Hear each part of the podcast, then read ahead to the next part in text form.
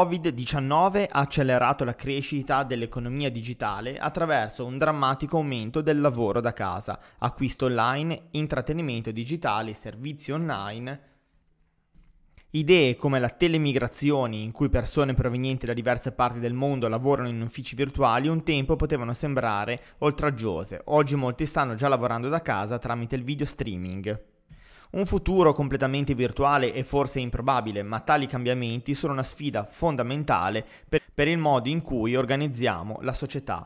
Le leggi e le normative che disciplinano il commercio, la tassazione, il lavoro e la sicurezza sociale sono in gran parte basate su stati geograficamente definiti e contengono, che contengono e regolano le nostre attività economiche e sociali. Questo vale per l'ordine economico globale, che consiste in accordi tra stati per gestire le interazioni tra di loro. Ad esempio, un, reg- un regime internazionale regola i servizi in base a come il servizio viene fornito, a sua volta determinato da dove si trova l'acquirente e il venditore. Per gli scambi di merci, i confini vengono utilizzati per attuare regole come tariffe e standard.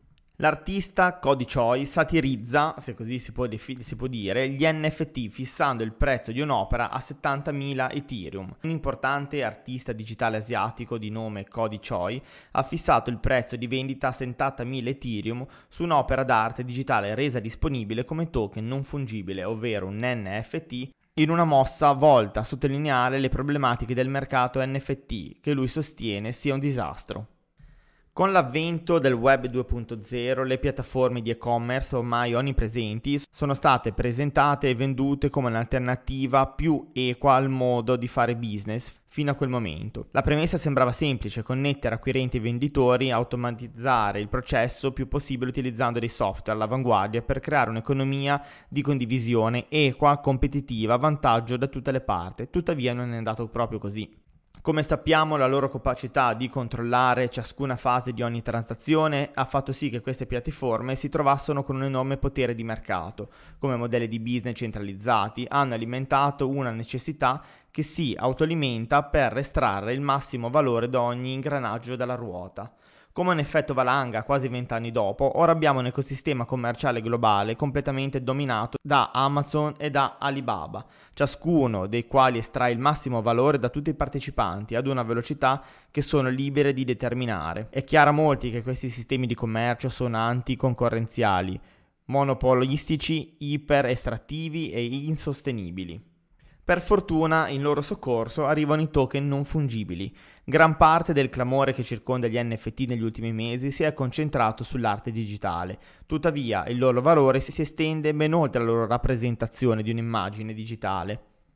Quando codificati con la teoria dei giochi, gli N F T consentono l'automazione del riscatto dei diritti digitali per gli asset fisici, tokenizzando i futuri impegni commerciali. Ciò consente alle imprese, alle organizzazioni e ai clienti di colmare il divario tra tecnologie digitali decentralizzate, il trasferimento e il commercio di beni fisici. Prendiamo ad esempio una nuova giacca. Tokenizzando un futuro impegno commerciale per lo scambio di una giacca, un venditore può vendere questo N F T a un acquirente, rendendo l'acquirente il proprietario dei diritti per ricevere la giacca. Riscattando l'N F T, l'acquirente riceve la giacca come farebbe in una qualsiasi altra transazione. La convergenza degli N F T e dalla finanza decentralizzata, la DeFi, porterà infine alla creazione di pool di liquidità per asset digitali e fisici per i quali i mercati al momento non, non esistono nemmeno.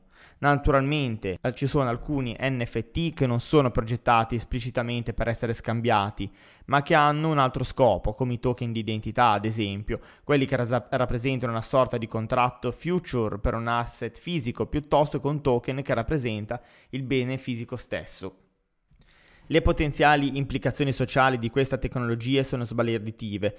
Come industria dobbiamo bilanciare la cautela con la necessità di cogliere questa opportunità e trasformare il panorama del commercio. Il potere dei monopoli del commercio elettronico sta crescendo a tal punto che i danni che portano con sé stanno diventando quasi irreversibili.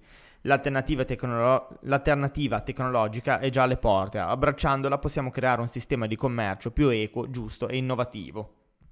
Secondo Batalin, l'influenza di Elon Musk sulle criptovalute non durerà per sempre. Il cofondatore di Ethereum, Vitalik, ha affermato che i mercati cripto impareranno la lezione dall'ultimo crollo dei prezzi e smetteranno di restare attaccati ad ogni parola che twitta il capo di Tesla, Elon Musk. In una video intervista con la C N N, Batalin ha, son- ha sottolineato che il twittare di Musk sulle cripto è qualcosa a cui lo spazio cripto è stato introdotto per la prima volta letteralmente l'anno scorso e quest'anno. Credo che sia ragionevole aspettarsi un po' di follia, ma penso che i mercati impareranno. Elon non avrà questa influenza per sempre, ha aggiunto durante la conferenza. Bitcoin entra nel mondo degli scacchi. Il popolare intermediario di derivati e futures basati sulle criptovalute F T X sarà sponsor di un torneo con gli utenti con tutti i migliori giocatori di scacchi a livello mondiale, che prevederà un premio di due virgola diciotto Bitcoin, che ai prezzi attuali si traduce in oltre ottantamila dollari di premio.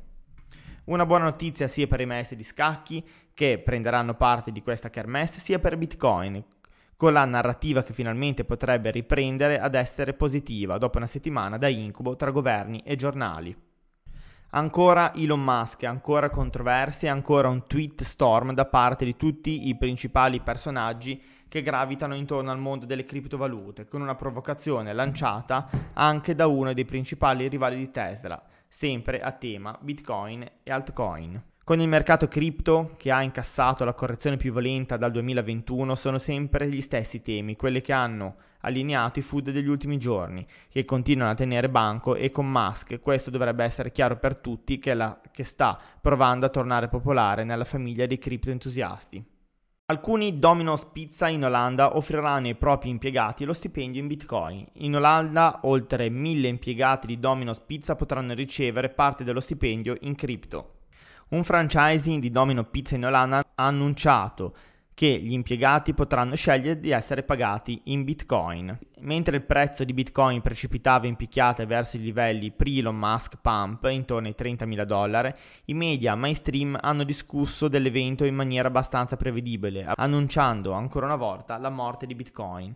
La fine di Bitcoin è stata annunciata più di quattrocento volte negli ultimi dodici anni. Le whale hanno acquistato cinque virgola cinque miliardi di dollari di Bitcoin quando il prezzo è sceso sotto i trentaseimila dollari. I dati dell'exchange mostrano che le whale di Bitcoin hanno acquistato aggressivamente il dip sotto i trentaseimila, ma questo non significa che il prezzo non possa ancora scendere.